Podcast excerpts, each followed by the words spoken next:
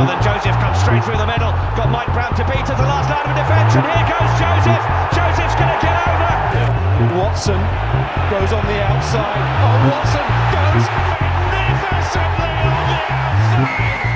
on the outside. Hello and welcome to the Bath Rugby Plug, the rugby podcast by the fans for the fans, plugging the boys in blue, black and white.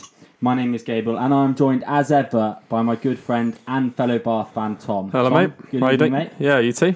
And on this occasion, again, like last week, by special guest podcaster, friend of the podcast, Andrew. Andrew, how are you? Yes, very, very good, thank you. Yeah, cheers for bringing me back on, and thanks for not seeing the link between a Bath loss and my appearance in the pod. Oh yeah, I don't think that's the link, mate. We've been doing this long enough and we've seen enough losses to maybe think that's not the link. But no, back by popular demand, Andrew. Your fee's gone up this week, so we might have to renegotiate looking forward. But no, great to have you back on, and hopefully we'll be able to keep our playing squad, our recording squad under the podcasting cap, unlike maybe one other establishment in the rugby world. But I guess we can't really bury the lead, lads. We've got to start with the obvious news, probably the biggest news in English club rugby history, with the news that Saracens will be relegated from the Gallagher Premiership as of this season, for the breach in the salary cap, which has been widely discussed, and I'm sure if you're listening to this you know a lot about it. And I think we're going to try and come at it from a Bath angle, see how this affects Bath this season, how this affects Bath next season, and maybe cherry pick a couple of the guys we may like to see from that Saracen squad be wearing blue, black and white going forward. Also on this podcast we are going to break down, potentially a little bit more briefly than we usually do, Bath's latest defeat to Ulster in the Champions Cup, the 22-15 defeat on Saturday afternoon. There's plenty of other stuff to talk about as well, which we will come on to. So Tom Ellis re-signing, Jamie Roberts moving on, all this stuff off the field. And then we're going to look ahead to England, Leicester Tigers and everything else blue, black and white related. So much to come on the podcast, as I say. So stick with it. But we've got to start with the news of Saracens, Tom. And I guess, what does this mean for Bath, looking at it from purely a blue, black and white perspective? Yeah, well, I think firstly, you know, it is a sad day for Premiership rugby. You know, we're fans of Bath. Obviously, we want the game to be played fairly, but ultimately, I've got mates who are Saracens supporters, and it's a really sad day for those fans and also the Saracens players who, let's not forget, aren't at fault in any of this. And I think people should be considerate of that. And then just looking sort of more widely, and I guess from a Bath perspective, it does really undermine Premiership rugby and everything that stands for. And obviously Bath being a massive part of that throughout their club history, it's obviously going to have a sort of negative impact, more broadly looking at public appeal and also just interest in the game. So a really sad day, but I think just desserts really for Saracens, and the fallout now is going to be very, very interesting from a Bath perspective. And I think there's sort of two elements to look at. Sort of firstly looking back, and what for me really leaves a bitter taste is that Saracens were, as it's rumours, so far ahead or so far above of that £7 million salary cap, but yet still sort of competing and still playing in this year's Premiership. And for Nigel Ray etc. to come out and say everything this season is rosy, we're not going to have to offload players, and then for it to come out as is rumoured that they're £2 million ahead of that, or above that salary cap, it's tough to take when you go as a Bath fan to the Rec. They brought all their big guns back for that game from the World Cup. We put a strong side out, and ultimately we fall 26-12, I think it was, pointless in that, what was a crucial game in the Premiership, crucial home game. And now, it all comes out that team wasn't sort of in line with the regulations of the league. So for me, that does leave a really bitter taste.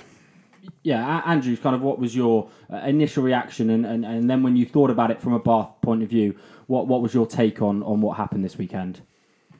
Yeah, I think Tom summarised it really quite well there. I was bitterly disappointed for a couple of reasons. The first one was actually following the World Cup in Japan. It felt like rugby was starting to become a bigger part of sporting life in England, and the focus has been you know, on rugby more now than ever in the press in such a positive way. Mm-hmm. And for what have been the most successful team in England over the last, say, decade or so to kind of do something like this and bring the game into disrepute whenever it's been a sport that's kind of been viewed as the gentleman's game and whiter than white is quite frustrating. But also it's sad for the players, sad for the families involved. You know, I think if you do follow England or have followed England at all, you know, you become quite close to some of the guys, seeing how they're performing, getting to see do quite well in an England shirt. And, you know, while I think the strength of Saracens has helped the England team, it's, you know, it's completely unforgivable what Nigel Ray has done. And, you know, as Tom said, that quote at the start of the season, the more I read it, the more I think about it, just riles me up even more because, you know, it's actually affected our season. And from a Bath point of view, it really is frustrating because those points come the end of the season could be the difference for us, seeing how our form's been, and it's quite a tough one to take.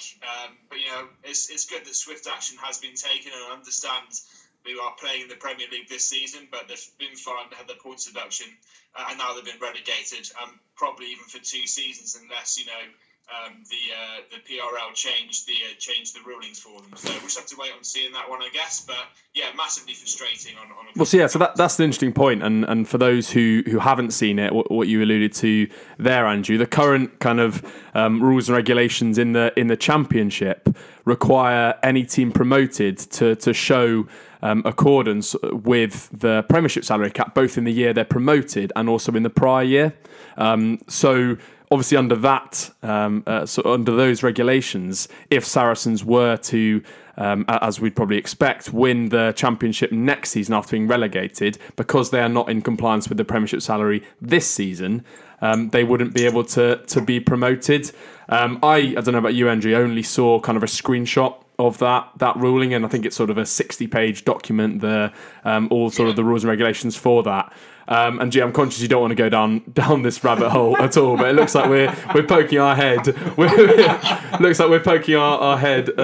Down there already. But I think you know, I think it's helpful to read probably that document in the round. So yeah, well volunteered, Andrew, and look forward to a full update next week. I think I think just what I was trying to point out is that, you know, there's so much spoken about, and I think at times it does become a little bit tiresome, and I think potentially it would be nice to see it from a purely Bath fans' point of view. But it is fascinating kind of how this has all happened, and I guess the timing of it as well it is fascinating, because as you boys so rightly pointed out, the game at the Rec was potentially their strongest team they fielded in the Premiership this season, and kind of what do they do from here on in going forward is really what I'm interested in now, because do they field the strongest team they possibly can, particularly when the England guys are back from the Six Nations, or do they rest them given they've got, you know, now Champions Cup qualification secured? So I guess it's going to be really interesting, and it kind of is going to favour potentially teams that have played Saracens already, or haven't played Saracens already, and are now going to play them potentially twice with a weaker squad. So I guess with the ruling coming in the middle of the season, it kind of brings maybe some of the future fixtures in jeopardy in that way. So that would be fascinating from that point. Yeah, and it's completely uncharted waters, as we've all said. And so it's difficult to know what Saracens will do. My take on it is that it's an advantage having not played Saracens so far this season, because I think, you know, they're not going to go out all guns blazing for every Premiership game, particularly when you know that quarter final of the European Cup against Leinster is looming. And secondly, and as I think we should probably come on to, boys, you know, the main fallout of this is that there's going to be probably quite significant squad breakup, and you know, we've had our eye on a couple of players, but just to tee this up, I mean, as far as I see it, really, there's 4 main options for Saracens players now. They can stick with Saracens, potentially look to play in the Championship, still be available for England selection, but obviously, you know, likely take a bit of a pay cut and not be involved in top flight rugby. They can move to a Premiership club. As we know, Premiership clubs are generally operating very close to the salary cap, so I don't think there's potentially the cap space to take on a whole other team and for that to be absorbed within the Premiership. or they can go abroad essentially, and thereby probably, although not confirmed by the RFU, forfeit next season the opportunity to be involved with both England and also for those top players, the British and Irish Lions. So, Andrew, I don't know, what's your kind of take? Where do you think kind of most of the squad will go? Do you think Saracens will retain a core of the squad? And I guess from a Bath perspective, how could we benefit? Yeah, I think that this topic has the risk of becoming rugby's Brexit, really, doesn't it? In a way, because there's so many. Unanswered questions and things and that could happen. I think it's going to be a combination of all three of the options that you have kind of stated there. I think there's a lot of teams in the league, in the Premier League anyway, that's quite close to that salary cap. So whether they have the ability to bring these kind of key players over that we'd all want within the salary cap that we have at the moment might be a really, really tough thing for Premiership clubs to do. I also think that, if you look at the level that these guys need to play at to make sure that they are kind of consistently performing at the standard that England require and they'd want to be part of the team, I think going abroad is going to be the choice for a majority of them, but it very much depends on, as you say, what the RFU decide. But I think there could well be dispensation for those players just in the interest of the national team. That's spot on. That's now the key ruling for me going forward is what the RFU decide to do from here. And in that ruling they've got about not being able to select players that play abroad, I believe there's a...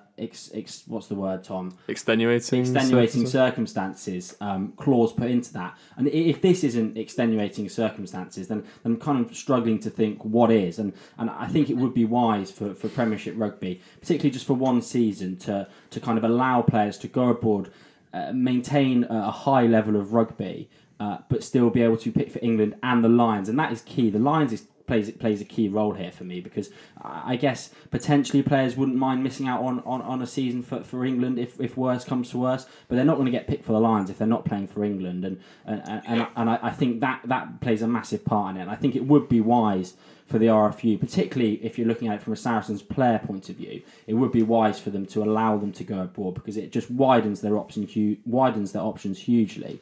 I guess from a Bath point of view, though, I wouldn't mind them not being able to go abroad and therefore staying in the Premiership and now move on to kind of where I wanted this conversation to go, and who out of that Saracen squad Bath should be looking at.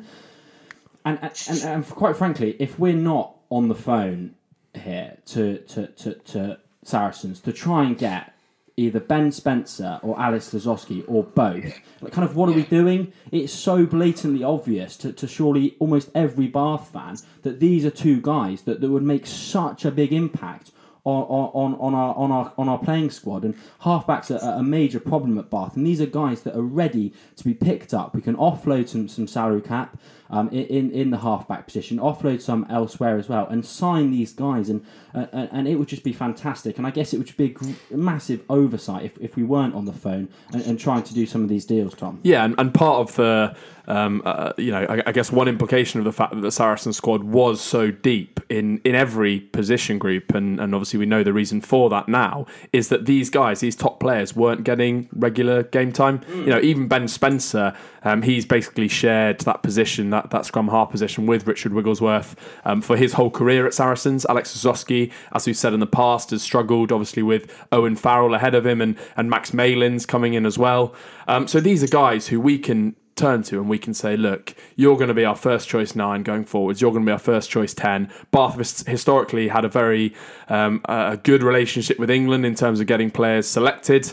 I think Eddie Jones and previous management groups have always liked what's been going on at Bath, and we tend to see good levels of inclusion, so that's that box ticked as well. So and obviously you'd move to a beautiful city of Bath, and a team who, as we'll come on to, I think are going in the right direction structurally. A young playing squad led by Charlie Ewels, who I think came back from injury and had a brilliant game against Ulster. Just having him at the forefront of the team is good, and I think other clubs will be hunting around for these guys. And Bath haven't always made their the most astute signings in the past, and I think there are some attractive players in that Saracen squad who most teams would want to come in if they were a bit light on that position. But you know, the worst thing we could do, in my view, would be to sign a massive wage, on Billy Vunapel or on Maro Itoje.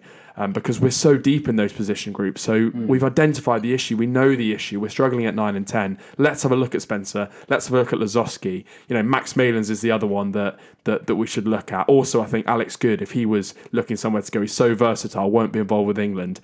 We should have a look at him. And finally, the fifth one, I really like the look of in that squad, is Nick Tompkins.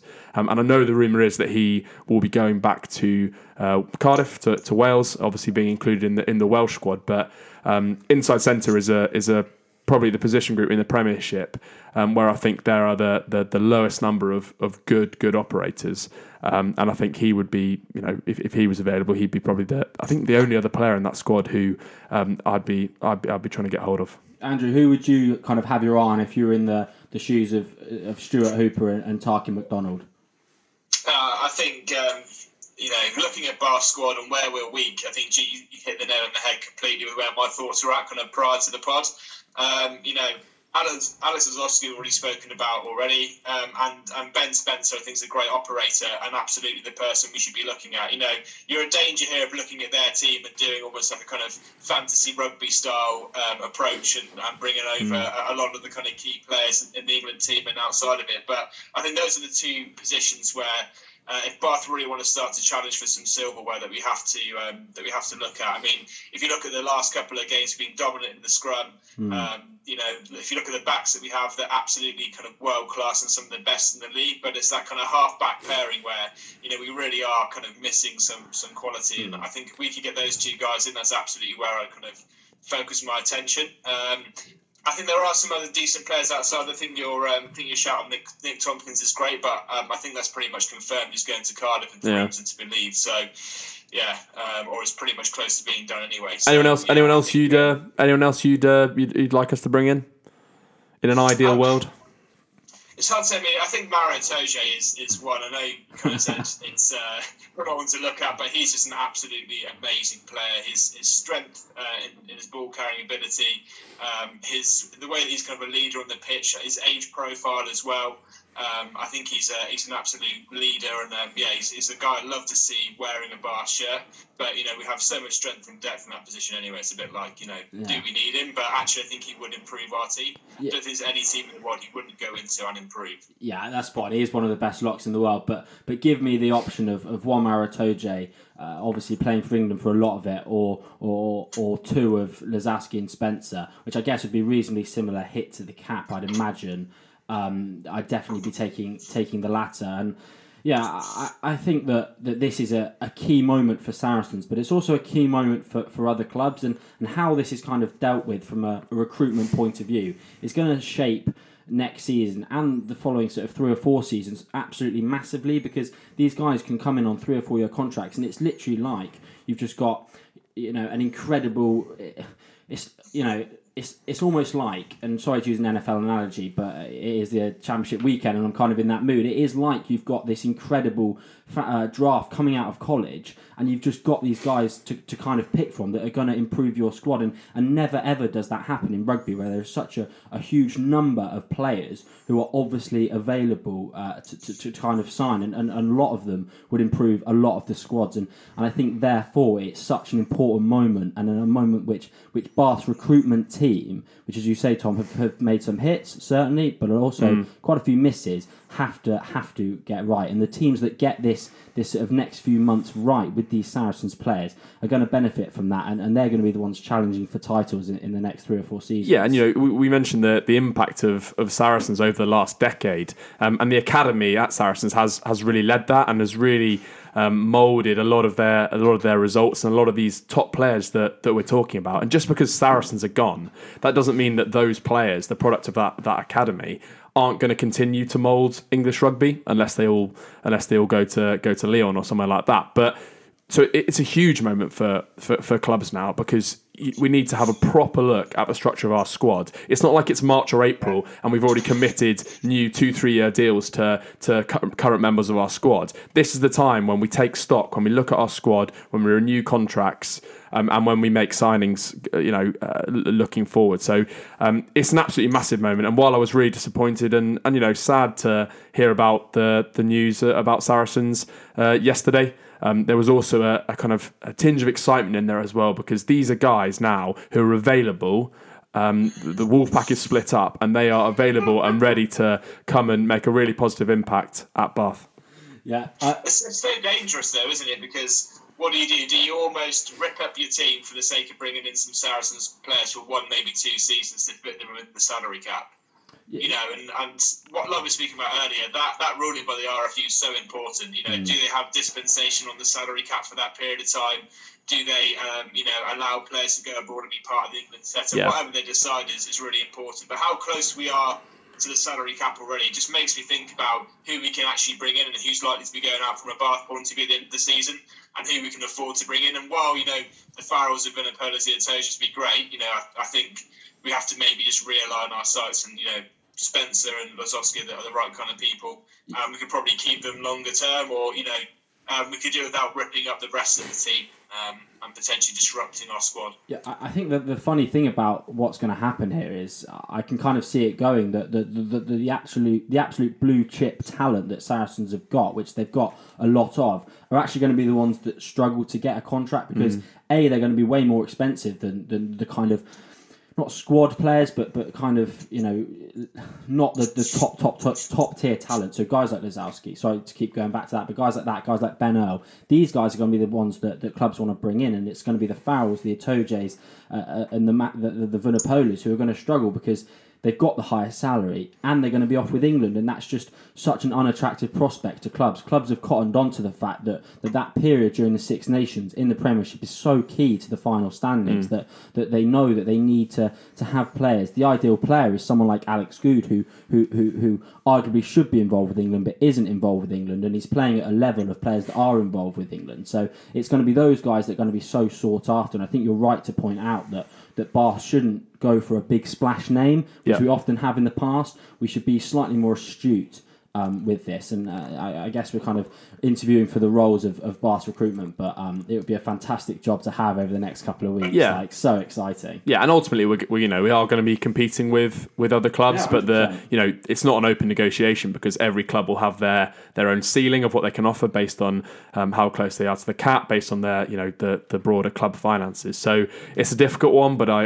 really hope that the business so far this year has been great, and I really hope that continues. Just finally from me on this, I think the other important thing will be the fallout and how that affects Saracens, because obviously there's a few things that could happen, right?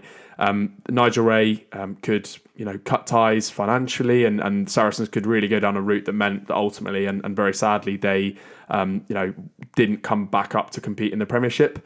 As we spoke about, they could be down in the Championship for a minimum of 2 seasons if that regulation that we spoke about is upheld, or they could essentially retain the core of their squad, go down into the Championship and bounce back up. And my worry, if the last thing I said there materialises, is that these players ultimately just go out on a one-year loan period, like Mark Wilson has done with Sale. And then once Saracens come back up, their full intention of the majority of them is to pile back into Saracens and come back there. And I think obviously we need to be looking for the long term, I think you're more likely to get those long term deals potentially with these guys that we've spoken about who aren't getting consistent game time and who see a future at the club, rather than these big names who will feel an affinity and I think more of a loyalty to the Saracens brand. Yeah, I agree with that. Just finally on this discussion, Andrew, do you?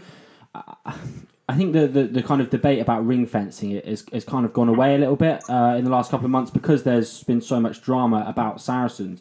But I think we've kind of got a ring fence for one season, and therefore, do you think it will affect the way that Bath select their team, their 15 and their 23 of the current squad going forward. And I'm thinking specifically of potentially playing younger guys because there is no threat. And Bath may not be the best example to use here because I don't think there was ever a real threat of going down. London Irish might be a better example. But do you think that Hooper may now be a little bit more free in terms of his selection pick? For example, a guy like Gabe Hamer-Webb, who we will talk more about when we talk about the Ulster game, instead of someone like Aled Brew, for example, to give him that experience because there is no threat of relegation? I think actually in Gabe Hamer-Webb's case, he actually probably more than justifies his place in the starting 15 now. With the way Rocco's been playing, he's my favourite player of all time, but he's hesitant on the ball now whenever he seems to get it in hand. And Gabe just seems to have that, that sharpness of mind and an attack, which I think we've been missing. In terms of the rest of the squad and what Hooper does, I don't think he's going to want to rotate that much. It's his first season in charge. Mm-hmm. I think apart from one or two games where he can selectively rotate in certain positions, he's pretty much kept as strong a team out on the field as he can for as long as he can. And I do feel he's going to want to make a bit of a splash. He's coming for a bit of criticism, I think, in his kind of starting couple of weeks. Probably quite wrongly so. It takes time for you to kind of affect change behind the scenes, and I think he's going to want to finish the season as strongly as possible.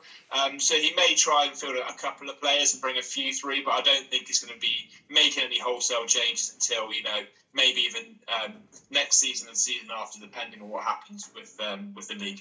Yeah, I think. Yeah, you're probably right. I mean, I guess I would kind of like to think that I want to see maybe some of these younger guys. I mean, I've got a few like in mind that I was thinking about. Fox, another guy instead of Chudley, or who else was there on, or De Glanville instead of Homer, or something like that. But I think you are right, actually. You make a really good point about Hooper and the pressure he's potentially under. And if he did go with these guys and say we ended up coming, even if we came 10th or 11th or even 12th, and we wouldn't go down in 12th, it would still be a massively disappointing season, even though we didn't go round. So I think you're actually probably right there, Andrew.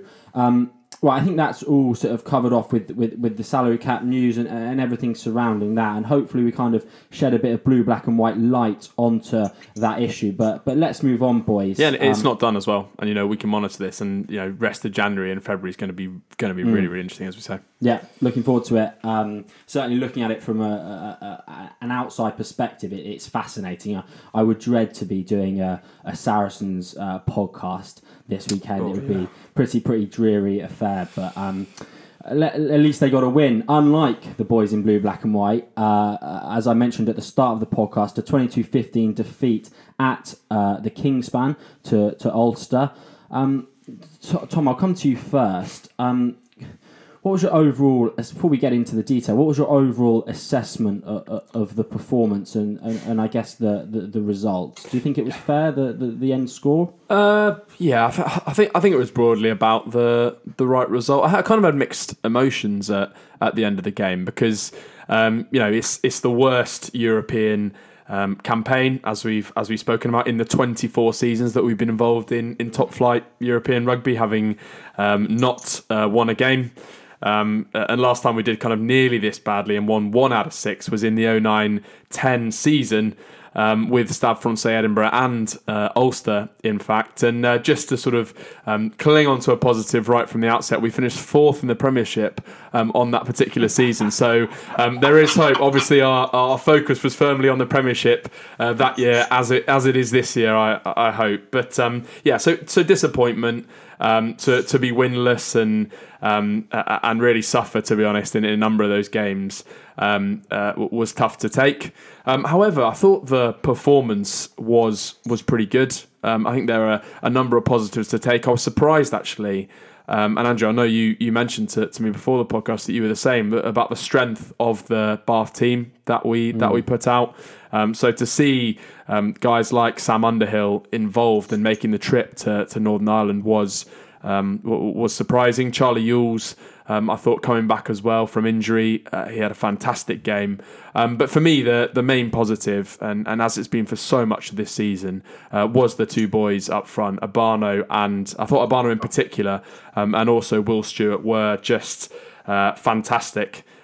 They really were. And, you know, scrummaging against good guys who've been involved in Ireland teams. Jack McGrath been involved in the Lions as well. And Will Stuart just absolutely taking him apart.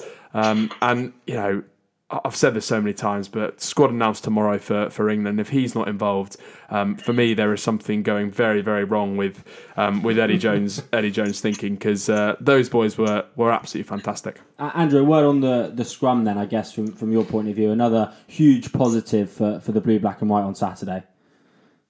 Yeah, absolutely. I mean, Beno and Stuart are, you know, absolutely brilliant together, aren't they? I mean, the strength of the scrum was unbelievable. I mean, I just can't get over how much Beno's come on in the last couple of years. Mm. And every single time I see him, he seems to put on an extra couple of kg as well. He's absolutely massive. And I think Stuart is actually, you know, becoming a better player, playing next to someone like Obano. And if you pair both of them up in the England team, that's only been, you know, the best thing for Bath, because they'll just continue that form, continue that partnership, which I think is really, really important. But I felt that, you know, as soon as they went off the pitch, we definitely looked shaky. And, you know, subconsciously, I think that kind of affected the Ulster team, who were clearly rattled by the strength of Obano and Stuart. And it felt like, you know, once they went off, they kind of started to get a bit more dominance. And the likes of Sam Nixon, who came in, maybe weren't able to replicate the powerful kind of nature and the performance of those two guys. But that's not to take anything away from Sam Nixon. It's just the fact that Obano and Stuart have just been so good. And they've been brilliant again. And, kind of yesterday's game was testament to it. They were incredible. Yeah. And I think, they're almost like two world-class stars in the making, aren't they? Mm. You know, and seeing them come through and wearing our colours is just it's a very, very proud moment as a Bath fan. Yeah, I'm actually going to have to disagree with you, Andrew.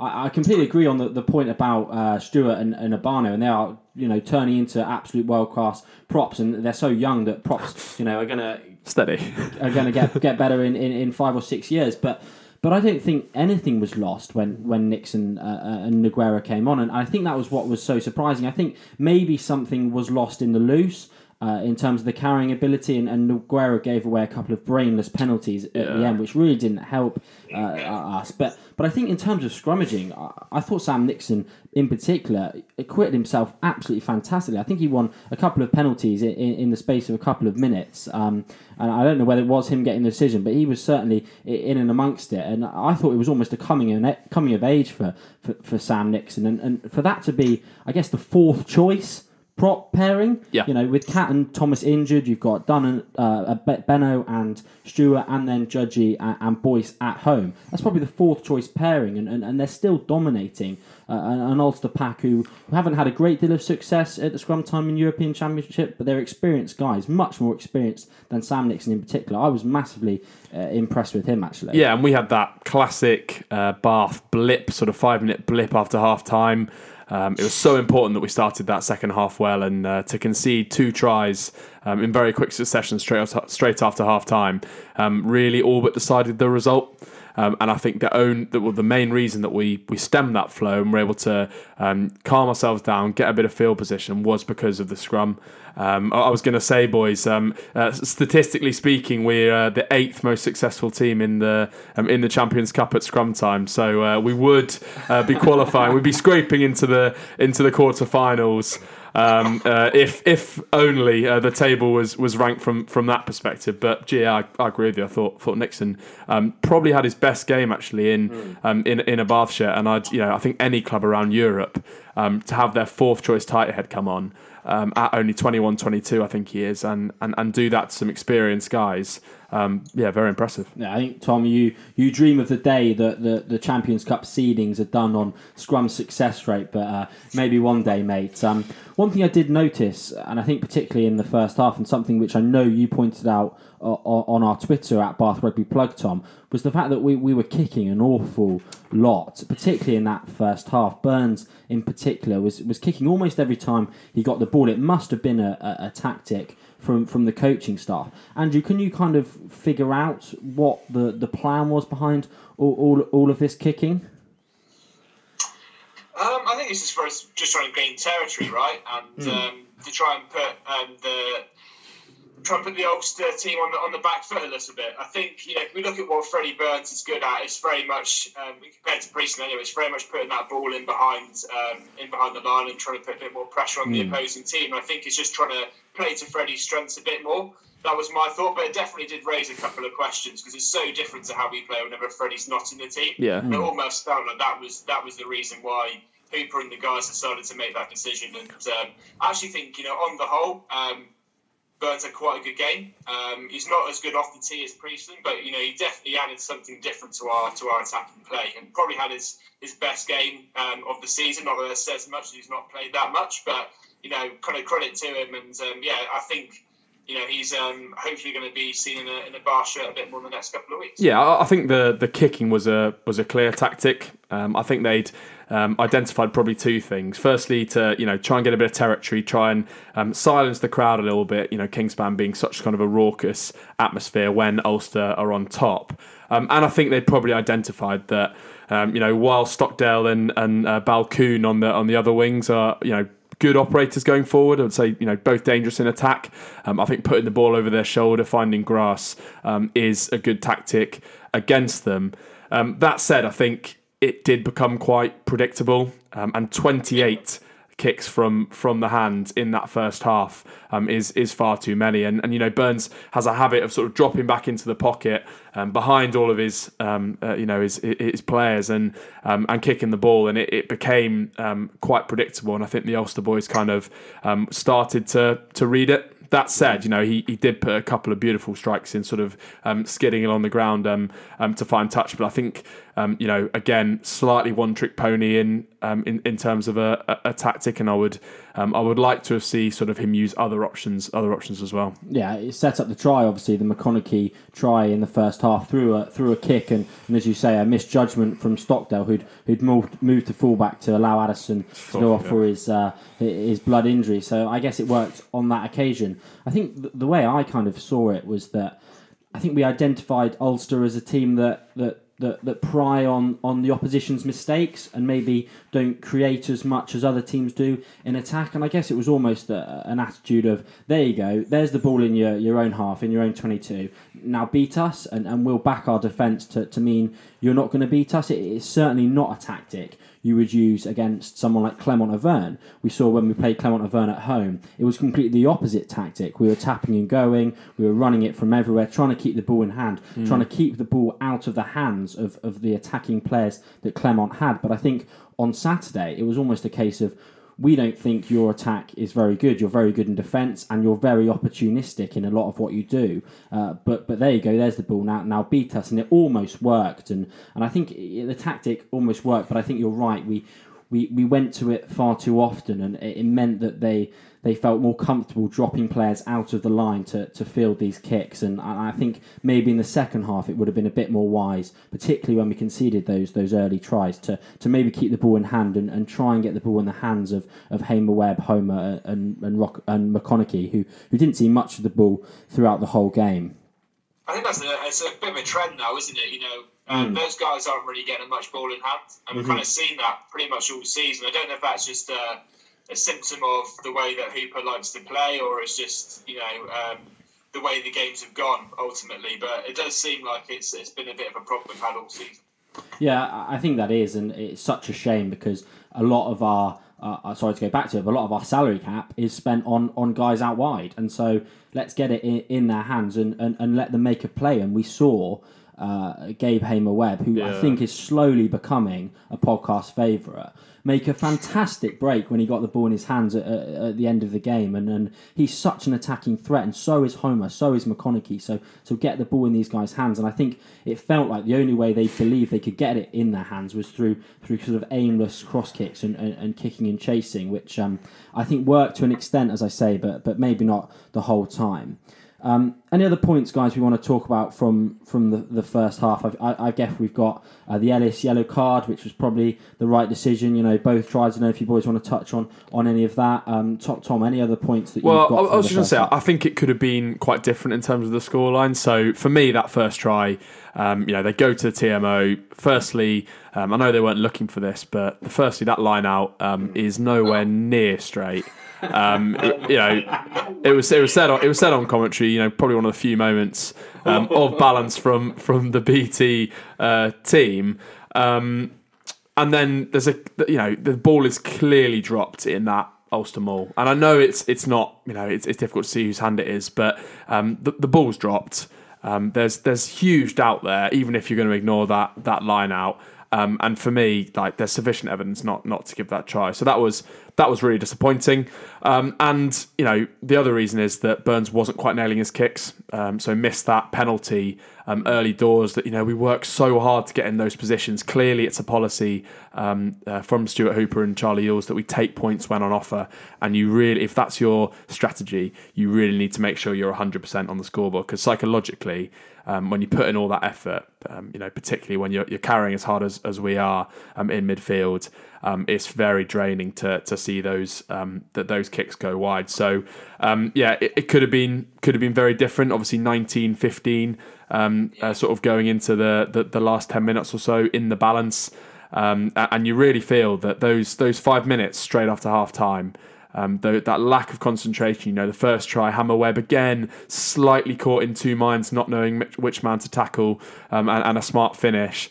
And then secondly, just on the defensive side of things. And I think in the midfield and in terms of the collision on the gain line, we're very, very good. Albeit we, you know, expend a lot of energy putting in those big shots, and I think we were starting to slow. But it seems like as soon as a team can get the ball sort of behind the line and sort of stretch us out wide, the policy always is just to turn your back and corner flag, head for your corner flag, and try and take the guys out wide. And invariably, we're conceding 20, 25 metres every single time that happens. So we need to be wider in defence. We need to man mark a bit better. It looks like we're always a man down out wide, and teams just take meters out of us, and ultimately a score in the case of that second Ulster try. So a little bit concerning, I think, for me, both the sort of psychological blip that we've seen before, but also structurally, I think something not quite right with our defence out wide. Yeah, moving on to the second half then, as you do there, Tom. Andrew, what did you make of that terrible 5 minutes at the start of the second half? Two tries conceded, and as I say, I think 6 minutes. You know, the story of our season almost this season, it feels like.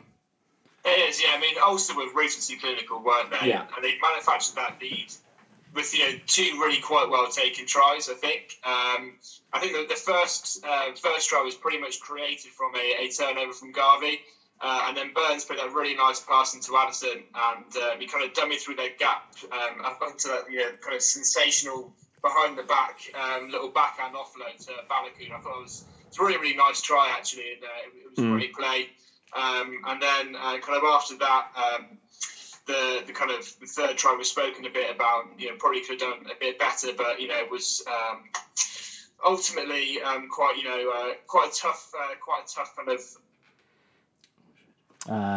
you seem to have lost, yeah. Andrew. I'll try and pick up from where he was going, so we don't have to do any editing on this Sunday night. But yeah, I think the defence, as Andrew was sure to go on and point out, was disappointing for both tries. A little peel behind the curtain here. Hi, Andrew. Sorry about that. That's all right. We're still rolling with this. So apologies. I was actually trying to change something on my phone while speaking there and hung up on you. So it's my bad. Yeah. Anyway, back to what I was saying. That kind of you know, third try scored by Addison. You know, I think was. It was, you know, a good try, and they were just so clinical, weren't they? Yeah. Just ran away at the game from that point, and we were always kind of on the back foot. And I think they are a team which, you know, kind of deserved to win. And those kind of opening moments after the kind of start of the half just proved that, you know, they were ultimately the better side on the day, and you know, a lot more clinical than we were whenever they got their moments. Yeah, that the clinicality again is a big issue, and I think credit to Ulster for those two tries. There were certainly. Moments there where high quality passing, in particular for that third try, two fantastic passes to get it to the outside quickly, exploit the narrow Bath defence. I thought it was really well done, but I do think there were defensive errors that we could have and maybe done stuff differently. And I think you mentioned Hamer-Webb for the second try, the try just on the 41st minute, potentially ball watching a little bit. But I think credit to Ulster. It's refreshing to see from a Bath fan point of view, watch a team actually put opportunities away, because it's something that we're so poor at. And I think fair play to them. They came out far stronger in those first 5-10 minutes of that second half, and it was the key moment in the game, and credit to them for those two tries. I guess probably the two highest moments of quality in the game, and it rightfully decided it. I think it was McCloskey and Stockdale, wasn't it? Those two passes that just completely ripped through our team.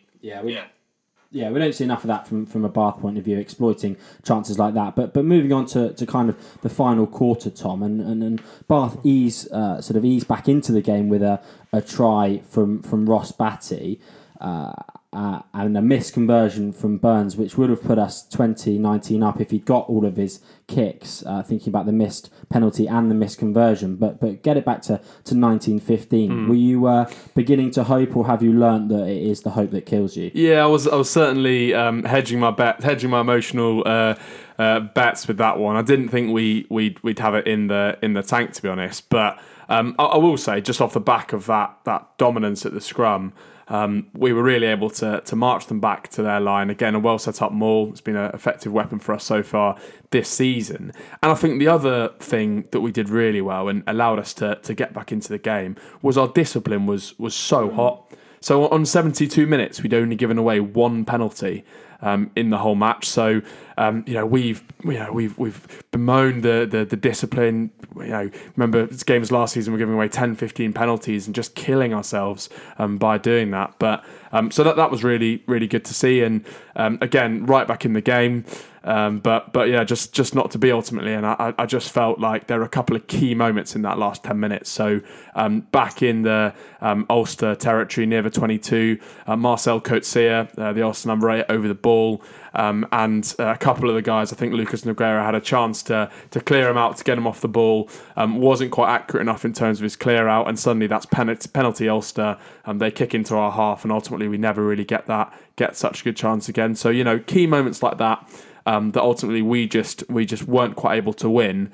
But we were very close, and I tweeted out before the game, and I thought it would be anything around 10 points I thought would be a good result. So I think ultimately we can be pretty proud of ourselves, probably the best performance in Europe, and plenty to build on. Andrew, what were your thoughts? That ball was really, really well set, wasn't it? And it was really nice to see the guys putting that into great effect and scoring a try from it. It's not the prettiest try to score, but we have scored quite a couple of tries like that, and a try is a try at the end of the day, for want of a better phrase. So, it's really, really good to see the guys doing it under pressure and putting the effort in right into the last few minutes. Well, yeah, and we talk about red zone efficiency. Ross Batty was pretty efficient in the red zone again. Andrew, you said he drove you batty last week. Driving me batty part dirt. Oh, I know. Yes. I thought he looked good before he came on. To be honest, looked good before he came on. Sorry, look good. Look good after he came on. Yeah, he's His hair was really nicely tied back. His beard was He peaked. He looked good before he came on. Yeah, the warm up was good. He warmed up well. But yeah, he can't have any complaints about the red card, can he? No, absolutely not. I think we've got to a point now in rugby, which is refreshing, is that you see an incident and you know what the decision is going to be. I think it went through a bit of a phase where there were teething problems with these new laws, where you'd see an incident and it would be a yellow card, and then you'd see an incident and it would be a red card, and it'd be the same incident but completely different outcomes. And whilst I would argue that I don't know what else Ross Batty can do in that situation. There is no coaching points there. What can he do differently next week? That, at the end of the day, that isn't really the point here. The point is that it's a shoulder to the head, and that's a red card. And we saw the same thing today, Sunday recording with Will Skelton against Racing. We saw it, shoulder to the head, and everyone knew. The commentators knew, the fans knew, the players knew. That's a red card, and it's a refreshing place to get to. And whilst I may disagree with whether that's the right place to be, I'm just glad that we're kind of there, and we know now when we see an incident, what the decision is going to be. Yeah, I think inconsistency, you know, is the thing that frustrates fans, and you know we are starting to see that ironed out. You know, different there's less room for interpretation between referees and across different situations. And yeah, I agree with you. I think at times. You know, you struggle to see that an act, you know, an action justifies a red card that, you know, potentially ruins that game and has a massive impact on that team. But you could see it on Ross Batty's face, I think, as he walked over. He knew there'd been contact to the head. He knew it was a red card. I don't think it really ultimately impacted on the result, but it, you know, ultimately he'll still be very disappointed. I think the game was lost by that point, really, wasn't it? You know, there was no coming back for us anyway. And I don't think, you know, Batty would have made the difference, or anybody else at that point would have made the difference. But I do think he probably could have set his body a bit better. He did see him coming from quite a way off, and he was quite rigid. And I know the BT commentators said the same thing, and I rarely find myself agreeing with them. But I do think at this moment in time, he probably could have done a bit more just to kind of get a bit lower, bend his knees or at the hips to kind of get down a bit. But as soon as he connected, you know, he knew, didn't he? And it's very, very similar to Tom Ellis. I think he was pretty much walking off the pitch as soon as he kind of did that. So, yeah. Oh, that Tom Ellis yellow card was absolutely hilarious. What? He just absolutely did not want Cooney to score on every match week. There was no chance Ellis was letting that happen. But just on this Batty one, I think we've kind of covered it off well. And I do think that that everyone watching it kind of had the same outcome. And whilst it was disappointing, and whilst I think it was ultimately the right decision, I do think, actually, I disagree with you boys. I do think it actually had a little bit of an influence on the game in that, you know, they got the 3 points from that penalty, a crucial 3 points, which meant we could only end up drawing the game at the end. And also, I don't know, just watching the game and sort of taking myself back to that moment, and I just felt like we had them under the cosh a little bit, and I just felt like the tide was potentially just starting to turn, and it was a big game for Ulster, and I just felt like the crowd was starting to get a little bit tetchy, and that just brought them right back up, the penalty, and I just felt like it was a massive, just a turning point. The game, just the feel of the game kind of felt like it turned on its head in that moment, and I don't think Batty would have made a difference to us scoring at the end there. I'm not sure that's what I'm saying. I just feel like the... Sorry, I feel like the game, the feel of the game just changed in that moment, and I think we had a much, we had a chance there to win it at the end. But I think once Batty had got that red card and it had gone out to 7 points, kind of the wind completely went out of our sails, and I think the game was then ultimately done. Yeah. Only the things I was going to say on this game, just pick out a couple of like names. I won't say too much because I know we've got other stuff to talk about, but Sam Underhill really put himself about, made a couple of really big shots, I think. He's starting to look a bit more energised, a bit closer to his best. Ollie Fox stepped up, had a really good game. I think his speed of pass is brilliant, really accurate. And I think he fits the mould of, you know, us trying to play with a bit quicker ball. He did really well and stepped up on a big stage.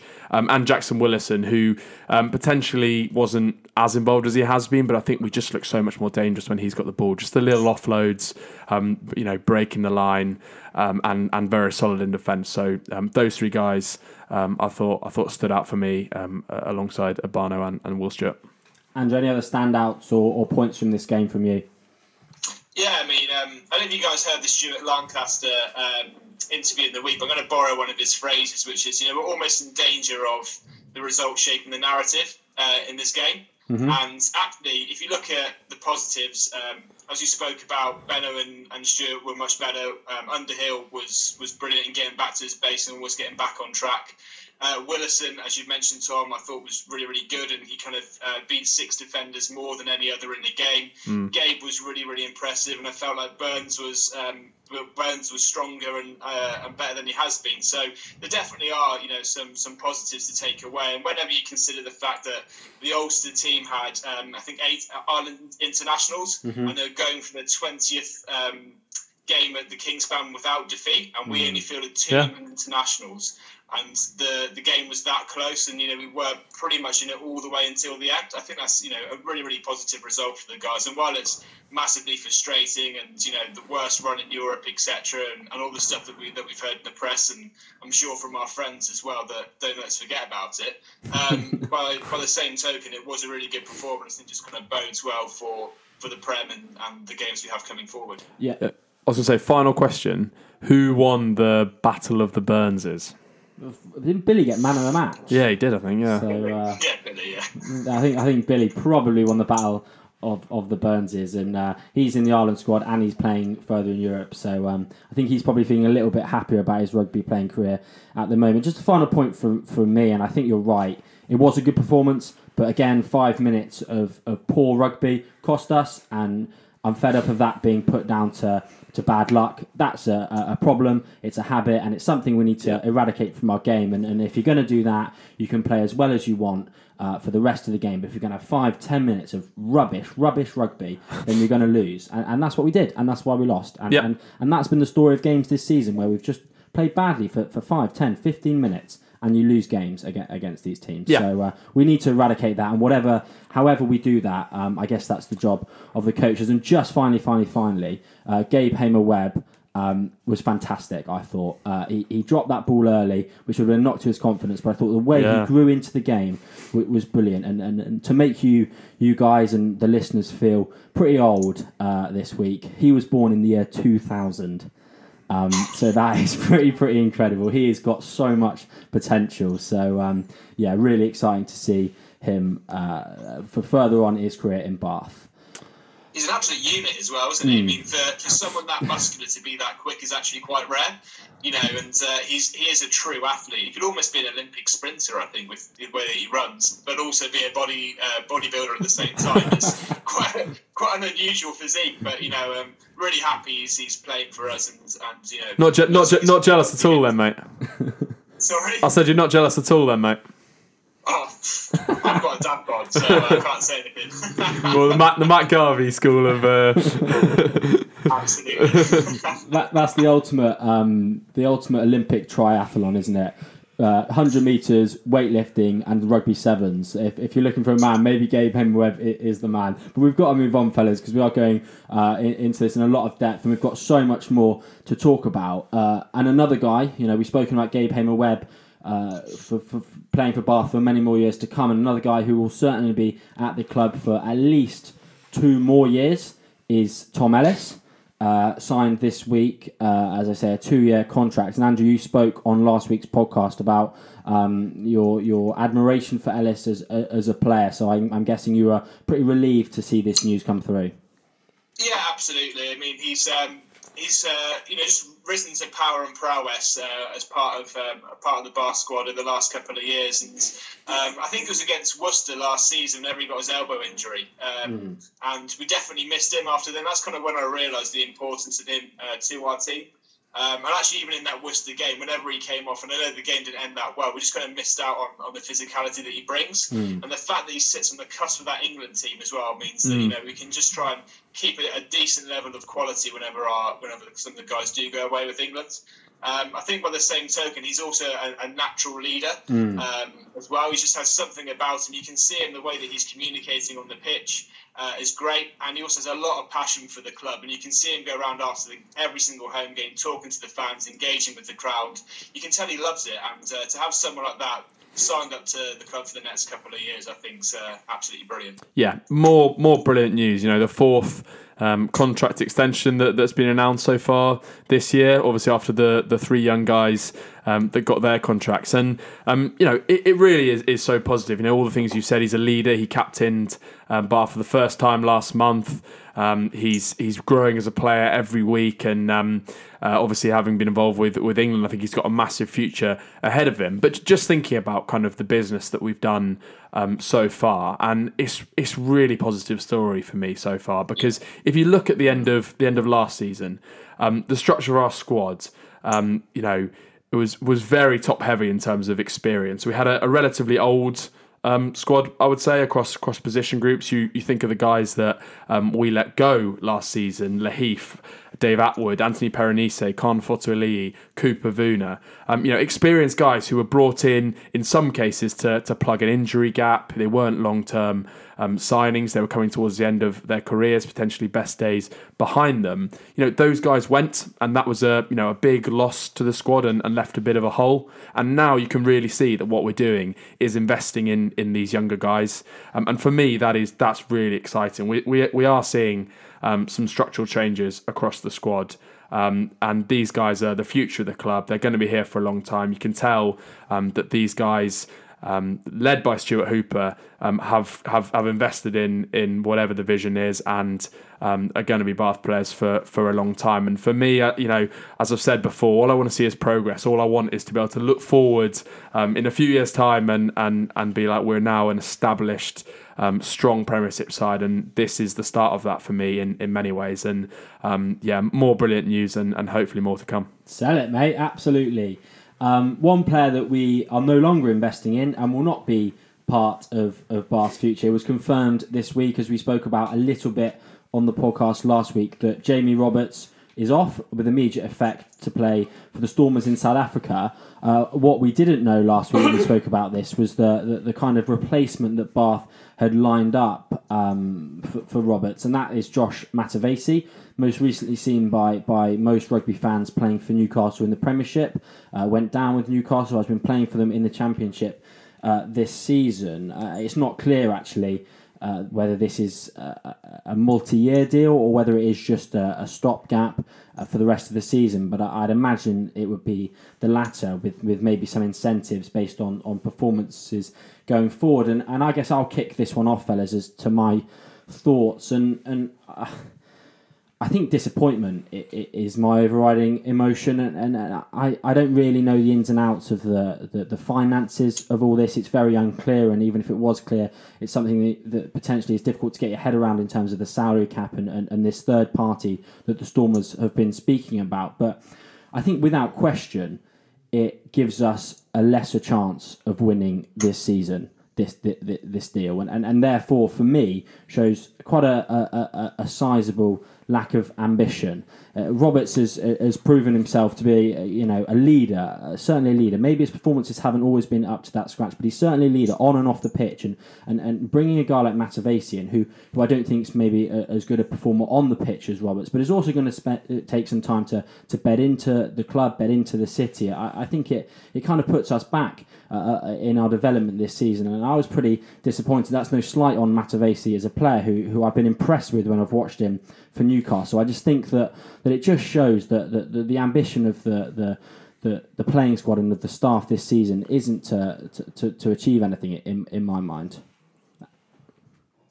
Yeah, potentially. I mean, look, on paper I should like him. He's a big, powerful Fijian type player, which is absolutely what I like to see. But I don't know, I've not necessarily been bowled over with him whenever I've watched him, which hasn't really been that often. I've seen him on the pitch. He's never really stood out that much to me. And, losing someone of Robertson's quality, being a British and Irish Lion for Josh Matavesi is a little bit disappointing. And, I think whenever we're talking about, could we get Lozowski in and then you end up signing Matavesi, you're obviously going to be a bit deflated, which is, I believe, I sent you a WhatsApp to that effect actually in the week. Look, he's going to be wearing the shirt. I'll support him fully, and I hope he comes in. I hope he does well, but I think anything other than a short-term deal, given all the things we've just spoken about, how we're managing the team well, the profiling and the age range of the team, I think it'd be a bit of a miss if we've signed him up for a couple of years, but hopefully there's a short-term deal and then with the option to extend, if he does well. And I absolutely want him to do that. Look, this could turn out to be a blunder. He's an experienced guy. We've got a lot of young heads, but, I think just kind of the initial thoughts aren't necessarily one of being super excited and bowled over by his quality. Yeah, I think time will tell. I think that the first thing I would say is that Roberts you know, clearly has been, you know, a bit of a leader off the field in his time at Bath. The players, you can see all over their social media, are sad to see him go. And I think he's had a good influence on not only players in his position, but I also think guys like Elliot Stuke get on really well with him and probably learnt from his general and vast rugby experience. That said, you know, I do think he's very much past his best. I do think he's trying to get sort of experience, you know, his last few seasons and experience different rugby cultures, and I wish him the best in terms of doing that. On Matavesi, it will be very interesting, and it would have been nice to hear if it's just for the end of the season or it's for more. My reading of the statement from Newcastle was that it was Matavesi would be, you know, moving back to an area where, you know, his family are more familiar with, and that it didn't sound like it was just a short-term deal to the end of the season. Again, time will tell, and we might see that. But I actually think Matavesi's a pretty good fit for this team. I think he's a good operator, and obviously he's been playing at a championship level, but he's been scoring tries for fun for Newcastle this season. Last season, when he's been fit and firing, he's a dangerous attacker. He's a very good defensive operator as well, and he's got a good left foot. So I think actually that we'll look back and see this as a relatively astute signing, a good stopgap at the very least. And I think in terms of chances of winning the Premiership, I think our chances are quite slim at the moment, and I don't think that not having Roberts materially affects that, to be honest. Yeah, but what you just spoken, Tom, about the age profile of players that you want Bath to be signing up, and you listed off a list of names that we let go at the end of last season. A lot of those guys are in similar profile to what Matavesi is. So, we're saying 29. Exactly. So I think that is, you know, it's the back end of his career. Well, that's harsh. I would argue, and I think that if it is a long term deal, then we're not fitting the age profile that we're looking to sign up. And if it is a short-term deal, it doesn't give us a greater chance of winning in the short term. So I don't really understand it from either point of view, to be honest. But I'm very happy to be proven wrong on that one. Yeah, I think if we were in a squad that were maybe lacking in characters, you know, like Francois Lowe or whatever, you know, those kind of old, experienced heads, then, you know, fair enough. But I think we do have a few, although the squad is, you know, does have, you know, a bit of a youthful tinge to it at the moment. But yeah, it's it'd be interesting to see how it plays out. Oh, and I wonder how quickly he'll start playing as well. I half expected to see his name on the team sheet for Ulster, at least on the bench, but.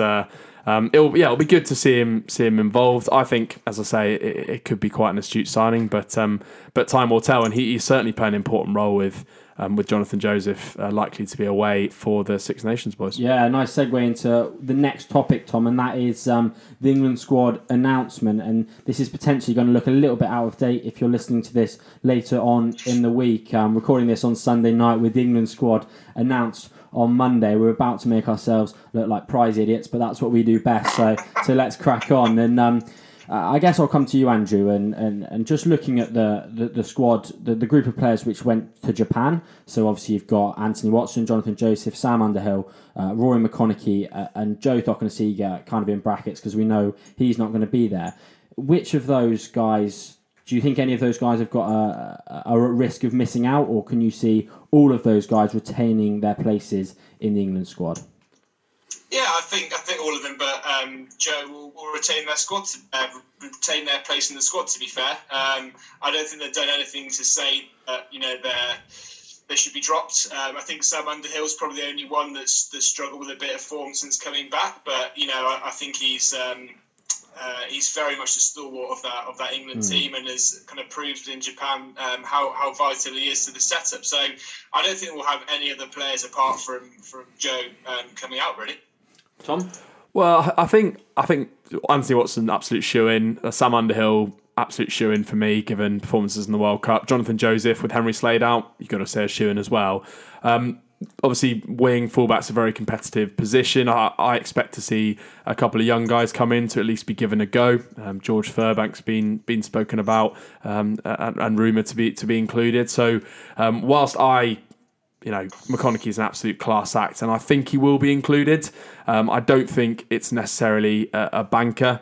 That said, you know, it is obviously a wider squad, 31-man squad, so I'd expect to see him included. Or you know, he's not been in the best form, but I still think he'll get in. To be honest, helped by the fact that is it Aymer, the new attack backs coach with England, knows McConaughey really well from his days in Seven, so I guess that's a tick in McConaughey's box, and I don't think McConaughey's necessarily done anything wrong. It would just be if Jones kind of wants to give other guys a bit of a go in that role as kind of being on the periphery of the England squad, which I guess McConaughey is and was during the World Cup, and whether he wants to use those final places to have a look at someone else. But I think it would be harsh on McConaughey, given the fact that he never does anything wrong, and certainly this season hasn't done anything wrong, and unlucky to miss a bit of a chunk of it with injury. And he had Stockdale in his pocket, didn't he, pretty much the weekend? And I just don't see him coming out at all. Eddie put him in there as a wild card for a reason. I think whenever he came on and played the game against America, completely justified his start, and I think he would have played more had he not have, you know, obviously hurt himself a bit out in Japan. So, I don't see him coming out. And he's such a different player. He's so good under the high ball, and he's so strong, isn't he, in the way that he runs. So, I don't think there's many other players like him in the Prem for Eddie to choose from, and I think he'll absolutely keep his place. Who are the maybes then in the squad? Well, I guess my accountable prediction of Will Stuart. No, in fairness, Tom, I will give you the credit on that one. Tom's long-standing accountable prediction of Will Stuart, and I think Beno Obano kind of comes with that. Is surely going to come true tomorrow, Tom. I would be very, very surprised, particularly Stuart, given the lack of strength in the tyre position for England. If he wasn't involved in the England squad, I think he's almost not a maybe anymore. For me, he's a cert. I think you're right. And him and Obano, there's not much to choose between them, to be honest. Very similar players, both very, very destructive on their day, and both in brilliant form. I think in that tight head berth, it is much less competitive, as you say. So if you assume that Jones is going to pick three in that 31, then you'd say that Sinclair will be a shoo-in. And then you've really got, two positions, I would say, between Harry Williams, Dan Cole, who you'd expect to miss out, I would say, given his age and performance in that final. And then Will Stuart's got to be the next cab off the rank, I'd say. So really looking hopeful for him. I think across different clubs and different pundits, people are starting to talk more about him. It's not only us now, kind of waving the Will Stuart flag. So for me, he should get in. And then probably two others, I think, who will probably be maybes, and that's Beno Obano. And I think he may miss out just because of the strength and depth in that position, with Mako, with Marla, with Ellis Genge, and other guys that have been involved, like Alex Hepburn and Ben Moon. So I think he might just miss out, but he'll be close. And then I think Charlie Ewels probably will as well just miss out, just because he's been injured. Eddie Jones clearly likes him. He's been involved previously. But I think, probably just not had enough game time. So I'll be surprised and a little bit disappointed. So, so close to his rehab if he has to go on those camps, because, as we know, they're pretty brutal. Any other maybes from you, Andrew? Alex Donbrant, I think, is probably a bit of a maybe. I think he's a great player. Scored a try again yesterday. Absolutely love watching him play, and I know that he's definitely on the radar. Joe Simmons is another one as well, fly half. It'd be good to just see him get into the team and see if Eddie will mix it up a little bit. And then the final one was I think it was Ibatoye that Tom alluded to last week. With Joe being out, I think there's probably a space for someone like him in the team. So those are my kind of three that I've got my eye on. The one that I really want is Harry Randall, but I just don't think he's going to get in, just given the fact that Eddie probably doesn't want to change the team around too much. And that scrum half position is very much one that seems to be kind of solidified already with with Ben Youngs, with Ben Spencer and the team. Yeah, yeah, for sure. So yeah, a few thoughts there. We, you know, I don't want to go too deep into this because I say it will be announced on Monday, and when it is announced, and we do have our next podcast, we will break down that squad, focusing particularly on the Bath boys in a lot more. Can I just throw one bolter from a Bath point of view, and that is Billy Vunipola fracturing his forearm today in the Saracens game. Mark Wilson's still out with injury. So there's a couple of spots potentially in that back row berth, and we spoke about them earlier. But Tom Ellis, for me, from a Bath perspective, he's got an outside chance of being included in that 31, I think. Potentially as injury cover, but that's fine. It would be great experience for him, and I think he has got a shot. So, yeah, hopefully a few of those young Bath boys get the chance. Fingers crossed. Keep your phones on, Bath fans, and Eddie, as I always say, my phone, it will be on, so don't hesitate to give me a call. But let's move on, guys, to the final agenda point on this slightly marathon podcast, and that is the key Premiership game on Saturday at the Rec against the old rivals Leicester Tigers. Andrew rubbing his hands down the line there, so keen to get stuck into this. Andrew, what are your expectations for Saturday? I always enjoy beating Leicester, I think, more than any other Bath fan. And I think just the shape of the team at the moment, you know, a few guys might have a bit of said in their wins, having been, you know, picked for the England team. I think we're going to absolutely smash them this weekend. You know, Leicester are definitely looking a bit better than they have done over the kind of start of the season, but I think we're just going to have too much for them, and given the performances of the last 2 weeks have been so solid, even the results haven't been where we want them to be, the guys are going to go out and absolutely want to, you know, not have a third loss on the bounce, and they're going to be going for it. I think we're potentially going to have far too much for the Tigers at the weekend. Well, I don't think our England players will be involved though, will they? Yeah, I suppose they'll meet up this week. Yeah, so I think I thought it was next week they're meeting up. I remember before the last that last Premiership fixture, it was said that this was the last week that we had our England boys. So I thought it was next week. Yeah, you might be right. I think either way though, I'd agree with you. I think certainly from an England perspective, I think we obviously lose a few guys to international duty, but I think the core of that Leicester team really does get ripped out. You know, Genge, potentially Cole, Youngs, Ford, Johnny May, Manu Tuilangi, and I think there's also not quite that strength in depth in the same way that we have. So particularly if that's the case, I would really fancy our chances. The other point I'd make is obviously Leicester have been fighting for position in the league over recent weeks. That game against Bristol that they won, and they played well, but it felt like a massive win, a must-win game for them. Now that pressure of relegation, that threat of relegation, has been lifted, obviously with the Saracens news. So whether they come out with the same intensity as they've shown in that Bristol game, for example, in the Quins game that they drew before it.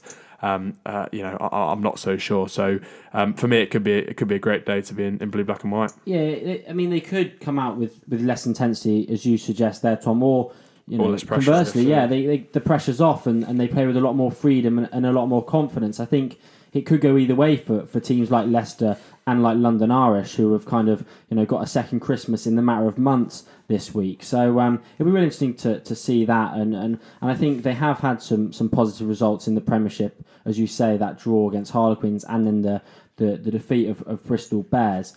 But I think in those games, the England guys played an absolutely pivotal role for them, particularly George Ford, who whenever Leicester play well, he is always at the absolute epicentre of that. So I think I'm under the assumption, like you are, Tom, that the England boys won't be around, and therefore that gives us, for my money, a massive chance, because they are so reliant on a few guys at Leicester where their strength in depth isn't that strong. So yeah, as much as I would like to see kind of full squad on full squad, I think them having the core of their squad stripped out will massively play into our favour, and hopefully they come out with less intensity. Hopefully they're already on the beach for their summer holidays, and we can have another great day beating Leicester like we've had a few times in recent seasons. Yeah, and you know, now obviously Champions Cup over.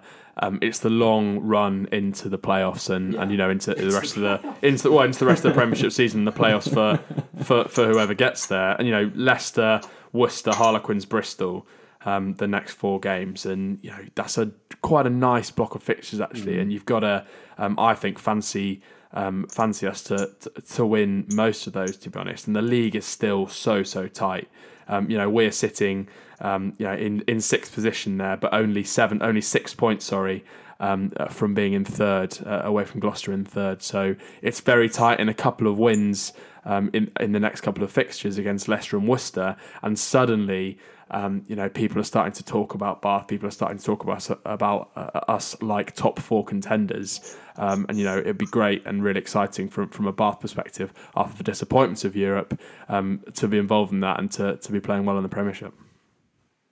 Yeah, certainly feels like it. Guys, saw the infographic towards the end of last season about all the teams' positions over the weeks and over the rounds where. You know, you had like straight lines for each team, and you saw Bath go up and down, up and down, up and down. And I guess the guys who want to try and avoid, securing the top six on the last day of the season. And while we are, 6 points off of third, we're only, I think, 4 points off of 10th at the moment. So it is really, really important that we get the win this weekend. And I do think everyone's going to be going out there and proving their quality and. The fact that that they want to try and turn around this current vein of form. Performances have been there, results haven't. I think we just kind of continue that. Then we should really be looking for a win this week, and if not, into the next couple of weeks, just try and cement our place at the kind of top end of the table. Got to look up the table, not down the table, Andrew. Come on. No, exactly. I know you're new here, but we only ever look up. I have to. I'm only 5 foot, but yeah, I think you're right, Tom. This block of fixtures feels like a key block. Some winnable games and getting off to a good start this weekend is key. And just quickly on this. I heard a couple of weeks ago that Zach Mercer wasn't actually as far away from returning as maybe we thought, so potentially one to watch if we do lose Underhill and Falatau, maybe Mercer back, but I can't promise that, but I think I saw a few weeks ago that he didn't feel like he was too far away, so potentially being rested for Europe and unleashed against the Tigers on Saturday in a game that I can't wait for. I know we're going, Andrew, so I know it'll be a fantastic atmosphere from both sets of supporters. It always is for this fixture. Can't wait for that. So I've picked a 23 boys, and again, it's on the assumption that the players that we spoke about are away with England duty. So I'll just go through it quickly, shall I? And just sort of let me know what you think, because even with those guys missing, I think the point is that it's still very, very strong across the board. So I went with Obano, Dunn and Judge, Ewels and Stuke, Williams, Bayliss and Francois Lowe, completing a very tasty front eight there. And then Chudley, Priestland, Wright, Willison, Hamer-Webb, Rocky Deguni and Tom Homer. So a very, very strong 15. I don't think that's probably too far off the mark, assuming those guys get selected, and then just off the bench again, very, very strong: Walker, Boyce, Nixon, McNally, Ellis, Fox, Burns, and Aled Brew. So I think despite the guys missing and despite the few injuries that we've got at the moment, we're still looking like a very, very decent outfit. Yeah, I think a lot of combinations that we've seen over the last couple of weeks in Europe will be similar, but then sort of sprinkled into that is a bit of star quality and a few guys that have been rested and deservedly so. And I've got my eye on Tom Dunn, Francois Lowe, and Rhys Priestland in that regard. Guys that have been given these past 2 weeks off. Dunn and Lowe completely off. I know Priestland was on the bench on Saturday, so hopefully those guys can come back in refreshed and sort of bring the level of the guys and bring the morale of the guys who have ultimately suffered two defeats up and bring us to a victory on Saturday. Yeah, absolutely. I mean, it's really, really hard to kind of say anything further to your team there, Tom. I think it's absolutely spot on. The one person that has been absent for the last couple of weeks and ever since his X Factor appearance has been Levi Davis. Now, yeah, good point. I'm just wondering if you guys have any insight on where he is. I know he's had a couple of run-outs at Bath United, but the start of the season, he scored a try and looked quite tasty. Do you guys have any insight on where he is and kind of what's happening there? No, I'm not sure. It's been a bit puzzling because he started so well, obviously then went away on his X Factor adventure. And him, along with the other Levi Douglas, who I think also started really well. And they've been involved with Bath United, regular starters for Bath United. So whether, to be honest, I think he's injury-free for a start, as far as I know, and whether it's just that Gabe Hamer-Webb has shown slightly more so far this season, I think that's kind of all I can put that down for. And I think Hamer-Webb is, as you say, well and truly justifying his place in the team. And Aled Bruce looked quite good as well, so I think he's just not quite making it into that 23. But a very good point, and more sort of depth in that particular position. Yeah, we joked about this X Factor thing. I think there was quite a lot of amusement on Twitter about it, but I think it's cost him a place in and around the squad at the moment, because it's allowed Gabe Hamer-Webb to get opportunity, and he's absolutely grasped it. And I think that if Davies hadn't gone off to do the X Factor, and that's completely his decision and whatever, but I think if he hadn't, he would be occupying the slot that Hamer-Webb is. And I don't think that the Bath coaches were kind of anticipating Hamer-Webb to play such an important role this season. It's his first season of professional adult rugby. He was at school, lest we forget, this time last year. So I think that Davis has kind of missed the boat a little bit there, and he's kind of been pushed a little bit down the pecking order by Gabe Hamer-Webb, who must have been mentioned about 15 or 20 times on this podcast. But I'm really excited about him. Any final thoughts, guys, about anything blue, black and white related, or are we good to go? Andrew? I think just one thing that was quite interesting was I saw Matt Clark is back at Farley House as well following his injury, and if you guys saw him training, back running, I think, isn't he? So, yeah. Just nice to see him back in the team, back with the guys and back training again. He's only doing a couple of weighted sprints, but it was something at least, and wasn't expecting to see him up and running so soon. Yeah, and it is incredible how quickly those guys get turned around. Max Green, straight away after the game, he's he's aware of what it is. He gets seen to straight away, and the next day he's straight into surgery. So it is very intense. It's it must be really frustrating and a really hard road back for those guys that get those serious injuries. But for Max Clark to be taking a photo of him in a hospital bed after his surgery a few months ago, now to be back running at Farley House is brilliant. And Zach Mercer the same. We could see those guys back sooner than we'd probably anticipated. And that'll be great for the squad, particularly with Roberts having departed. Yeah, just don't rush them back, I think. Yeah, sure. Is the message that I'd give. Right, a bit of a marathon there, I think, guys. But I really hope you enjoyed it listening to that. If you did, then please get in touch with us and let us know your thoughts about the blue, black and white. We're on Facebook, we're on Instagram, we're on Twitter, at Bath Rugby Plug, across all social media.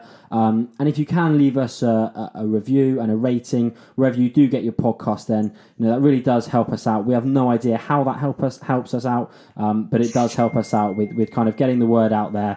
And if you can get the word out there yourself and spread the word about the podcast, by telling your friends, then we really would appreciate it. But if you can't do that, then at least join us for our next podcast and stick behind the boys in blue, black and white through thick and thin.